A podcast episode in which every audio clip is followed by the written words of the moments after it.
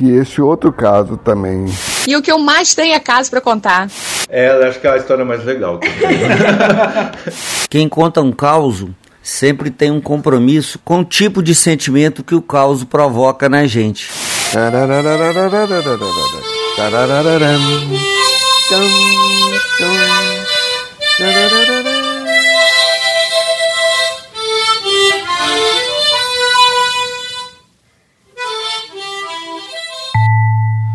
Bom dia, você que adora contar, narrar ou escrever uma história. Seja você causeiro ou causeiro, seja bem-vindo a esse pequeno sarau de histórias interwebicos. Esse é o episódio epílogo que marca o fim dessa primeira temporada eu vou fazer aqui hoje um episódio especial, separado em duas partes. Primeiro eu vou falar sobre os melhores momentos dessa temporada, destacar trechos dos meus episódios preferidos e vou fazer alguns agradecimentos aos ouvintes que entraram em contato comigo, me enviaram feedbacks, e-mails, histórias. Esse episódio vai ser totalmente diferente do que é o de costume. Mas todo início e fim de temporada eu pretendo fazer um episódio assim, porque é uma oportunidade de eu realmente conversar com você e não só contar histórias. Ok? Então vamos lá.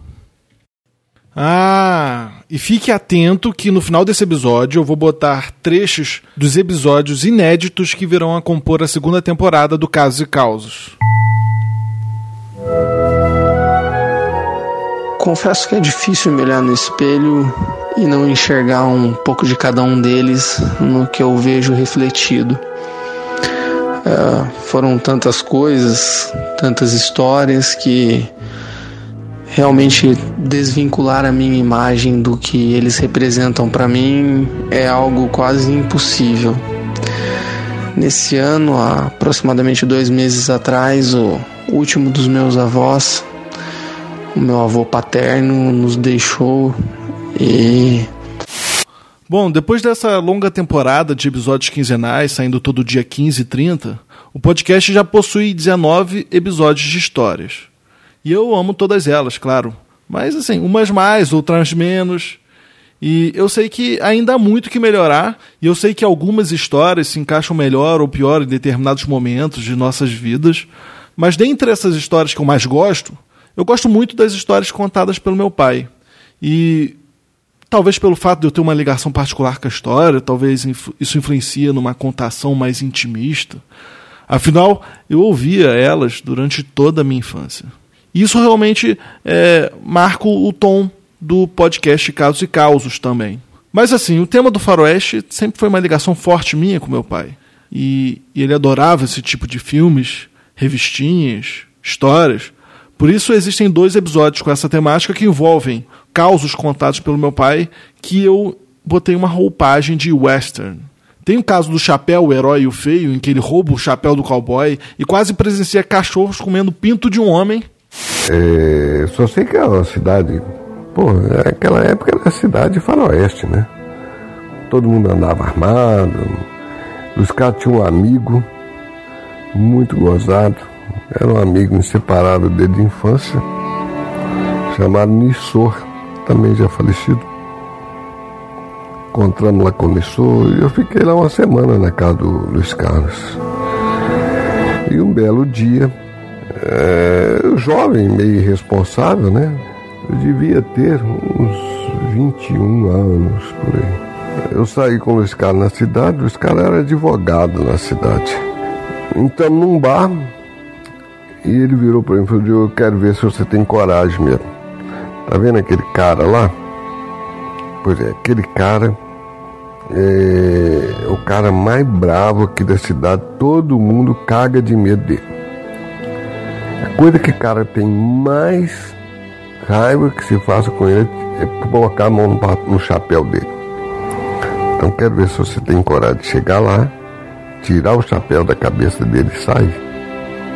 Eu falei, isso é para agora.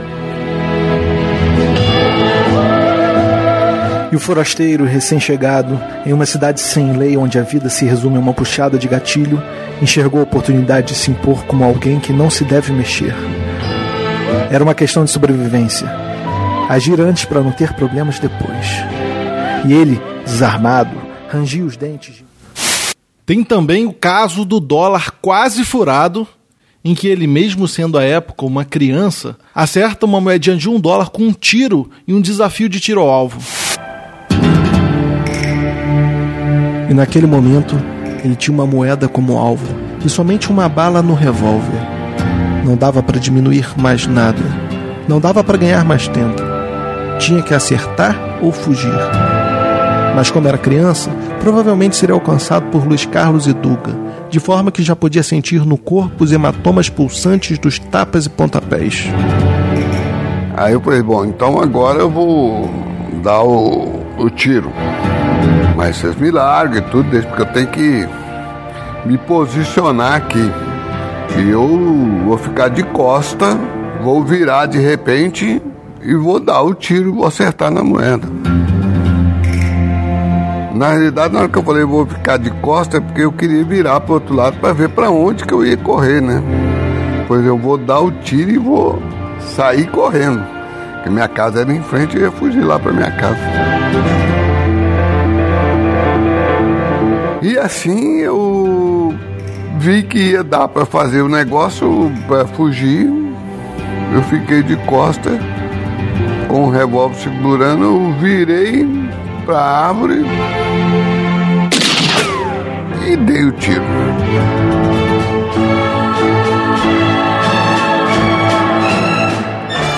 Aquela expectativa toda, todo mundo ficou olhando, na realidade, para a árvore. Esqueceram de mim. Eu dei o tiro, julguei o revólver em cima daquele negócio de, a, de colocar a roupa para secar e saí correndo. E correu. E correu como se corresse dos capangas de McCory. Pulou pedra, desviou de árvore, saltou muro. Não queria apanhar. As outras crianças gritavam, incentivando e torcendo pela fuga. Tem também a lição de tradição e fantasia que ele transmite ao falar da gaita do meu avô e de como é possível sentir um gosto doce na boca quando se está aprendendo a tocar gaita. Foi um momento que me marcou muito, porque ele virou e falou assim: ele pegou a gaita e falou assim: me lembre, a introdução do meu conjunto, do nosso conjunto, era o seguinte: vou ver se eu consigo tocar, não sei. E vendo seu pai tocar gaita pela primeira vez em 21 anos, ele próprio se emocionou. E não é que ele conseguiu tocar a introdução do conjunto dele. E só no início da introdução, eu e meus irmãos já tínhamos visto que ele tocava gaita, tocava de ouvido, que ele nunca estudou música, e tocava muito bem. E nós, evidentemente, ficamos também emocionados e babando de ver o meu pai com tanta qualidade assim é, de música para tocar música e, e, nós quatro filhos dele não tínhamos nenhuma vocação para música. Mas depois da introdução do conjunto dele, ele tocava e ria, morria de rir. Ele tocou, me lembro que a segunda música que ele tocou foi Saudade do Matão. Músicas tararararam, tchan, tchan, tararararam,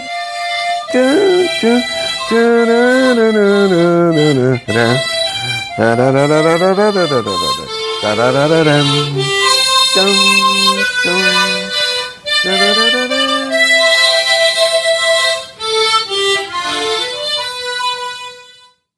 As histórias do meu pai são a principal grande inspiração para a criação desse podcast. E como eu sinto falta delas. Reescutá-las e transformá-las em algo ainda mais épico é revisitar com carinho a memória do meu pai. Enfim, além dessas histórias, o podcast possui histórias contadas por ouvintes.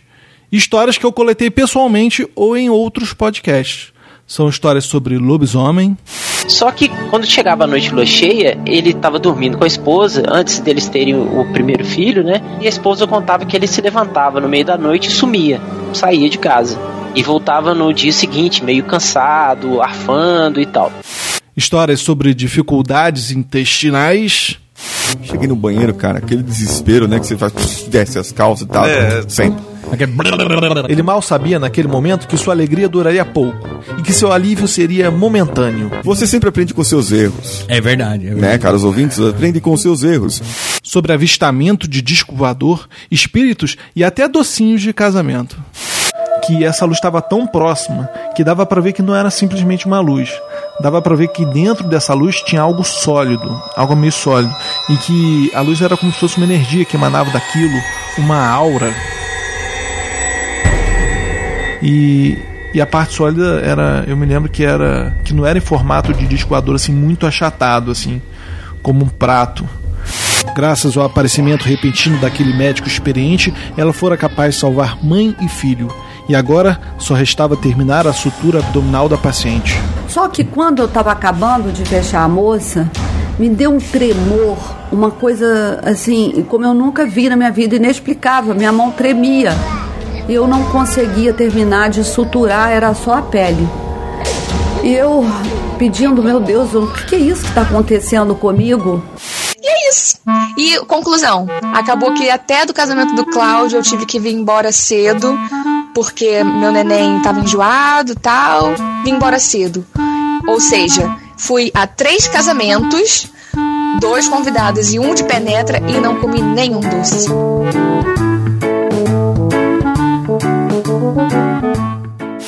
Enfim, é isso o que é o podcast Casos e Causos. Histórias baseadas em fatos, nem sempre reais. Histórias pequenas e aparentemente banais. E hoje o pai, a mãe e o filho se dão muito bem. Hoje ele já é um adolescente, entendeu? Hoje eu não dou mais aula para ele, mas não perdi o contato. Entendeu? Então é uma família que eu tive um, um papel ali pequeno, mas que me fez muito feliz. Bom, e aproveitando o fim dessa temporada, eu gostaria de agradecer aos ouvintes que entraram em contato comigo e me enviaram feedbacks, e-mails e histórias. E esse é o meu maior pagamento. E eu decidi fazer o feedback dos agradecimentos por temporada e não em cada episódio, porque a duração deles já é pequena e na minha cabeça não faz muito sentido alongar eles mais ainda. Afinal, o Casos e Causos não se propõe a ter um formato de podcast usual.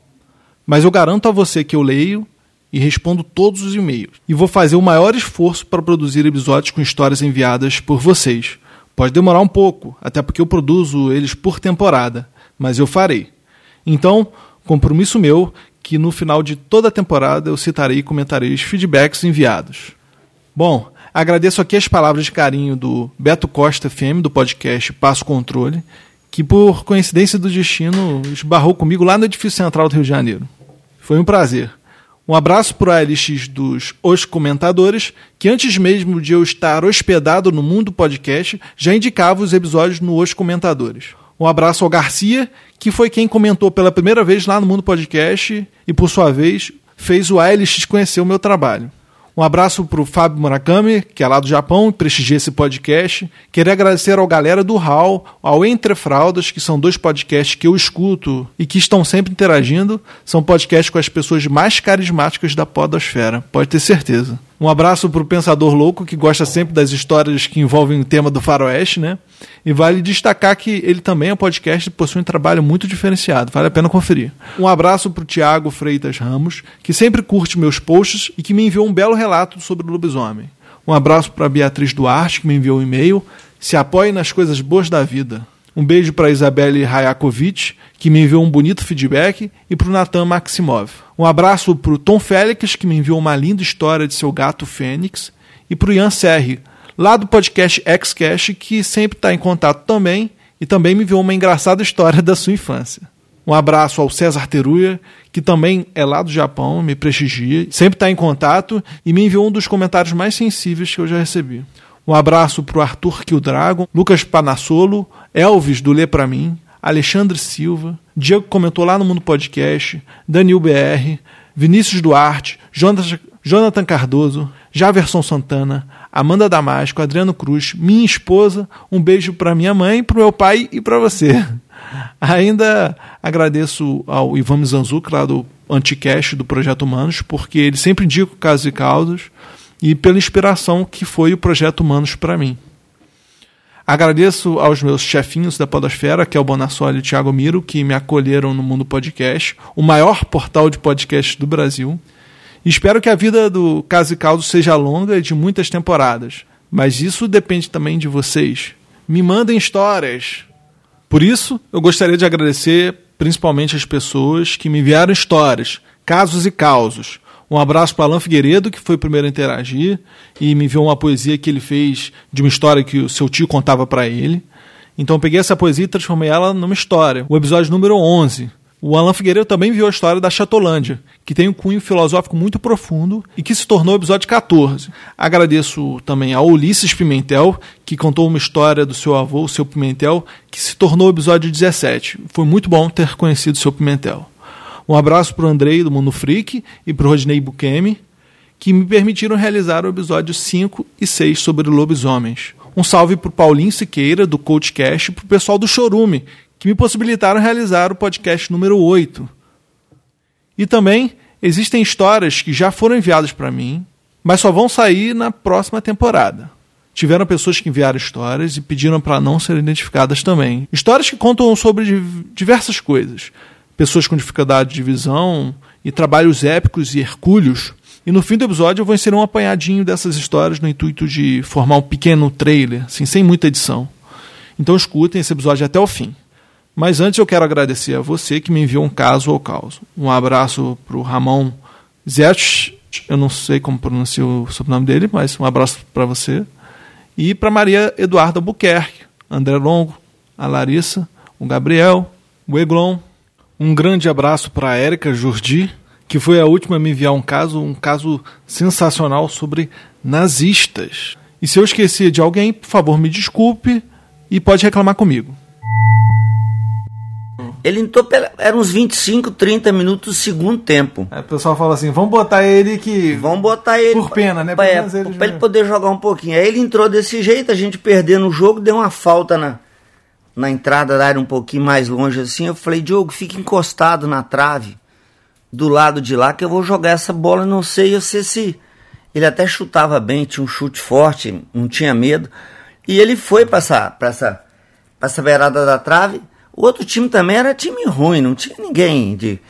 E eu bati essa bola na cabeça dele e ele fez o gol. E aí virou, aí saiu, deu pirueta, rolou no chão e foi embora e foi aquela aquela bagunça boia? Era, era uma boia, uma boia que você, em vez de ser uma boia de água, era uma boia de neve. Você jogava ah, a pessoa e a tá. pessoa ia girando na neve. E tinha uma, tinha duas, duas coisas, se eu não me engano, era já tem muito tempo, isso tem 10 anos já. Era duas era duas posições que você conseguia, você podia pedir pra pessoa ir. Uma era lenta e a outra era rápida girando, sabe? Que eu acho que era spin-off, uma coisa assim, spin, alguma coisa. What? Caralho, tipo assim, como assim eu vou preso só porque é, é, foi uma idiotice de eu ter dado uma, uma identidade, uma carteira de motorista que não era minha. Ele falou assim: não, você infringiu a lei tal, tal, tal. Aí leu o que chama de Miranda Rights, né? O, o pô, você tem o direito de permanecer calado, não sei o que, blá blá blá. Aí me algemou e me botou dentro da viatura. Quando eu entrei na viatura e tava indo pra, pra, pra delegacia, é, eu surtei. Eu falei, tipo assim, cara, pelo amor de Deus, me deixa descer aqui, ninguém vai saber, é, tá tudo tranquilo. Pô, eu não fiz nada demais, o que, que eu vou falar pra minha mãe? Eu vou ser deportado. Eu tava assim, tipo, tremendo assim inteira. Aí eu falei, Bárbara, eu tô muito nervosa. Ela, ah, eu também. Ela começou a chorar assim. Eu falei, não, não, não, também, tô calma, tipo, calma. Aí eu falei, passa sua câmera pra mim, porque ela tava mais nervosa do que eu. Pensei, eu vou conseguir salvar a câmera. Aí ela me passou a câmera, assim, eu tava com os celulares, a câmera na mão. E aí tipo, veio uma onda, assim, a onda bateu tipo em cima da Bárbara. E eu não sei como é que a onda não levou ela, não sei como é que ela não morreu ali naquela hora, mas eu só vi a câmera dessa, nessa hora, senão ela teria, teria estragado. Mas olha, sem dúvida, o auge ali era era quando chegava a hora de pegar o um pedaço de pizza e, cara, era o que eu tava esperando. Meu, e para começar assim, né, cabeça que a gente fala, não tinha fila, né? A gente ficava tudo junto ali na frente de uma mesa onde colocavam a pizza. E ficava espremido, tentando se encaixar em algum vazio ali meu, ficava tipo uma geleia humana, 25 mãos tentando pegar uma pizza. E era o jeito, né, cara? O lance era pegar o pedaço, aguentar aquele, aquela sensação de queimado, né, do queijo derretido na ponta dos dedos e torcer para que ninguém pegasse essa pizza até você colocar na boca. Ou algo assim, eu ouvi barulho de passo, passos lá em cima. Eles pareciam vir de um tamanco de madeira. E quando chegou no que eu imaginava ser o topo das escadas, teve um estrondo. Chegou a tremer, chegou a tremer a escada, o chão. E silêncio completo novamente. Parei para me concentrar no barulho e percebi uma música de ninar vindo lá de cima. Eu continuei. Hércules ouve isso e ele dá a volta na sala para atingir a gente pela janela. Na hora que ele faz isso, ele acha uma caixa de ferramenta que estava lá no chão debaixo da janela. Ele pega essas ferramentas e começa a atacar na gente, tipo martelo, chave de fenda, turquesa, sei lá, tudo que tem uma caixa de ferramenta e esses vidros atingem a gente, muita confusão. Só que como ele deu a volta, ele saiu de perto da porta. Então isso fez com que a gente conseguiu sair, que a gente conseguisse sair da sala também, correndo e desesperado pátio afora. Hum, é. E era uma língua que vocês não entenderam. Os meus irmãos, os meus irmãos falaram, né? Argentina, ó, Argentina, na época Argentina, essas coisas por causa do futebol. Olha, ele deve conhecer alguém na Argentina, aqui tem uma para Argentina. Mas mesmo assim eu já não entendo isso aqui, né? Uhum. Que eu acho que não estava em espanhol. Em espanhol. Estava em alemão. Depois de um. Aí o que aconteceu agora, é, a sequência mesmo daqueles dias. É, acho que é a história mais legal. é a história. Que o resto da... é tudo mentira, essa é de verdade. e sempre a gente com aquela desconfiança: será que é verdade? Será que é mentira? Bom. Quem conta um caos sempre tem um compromisso com o tipo de sentimento que o caos provoca na gente. Da da da da da da da da da da da da da da da da da da.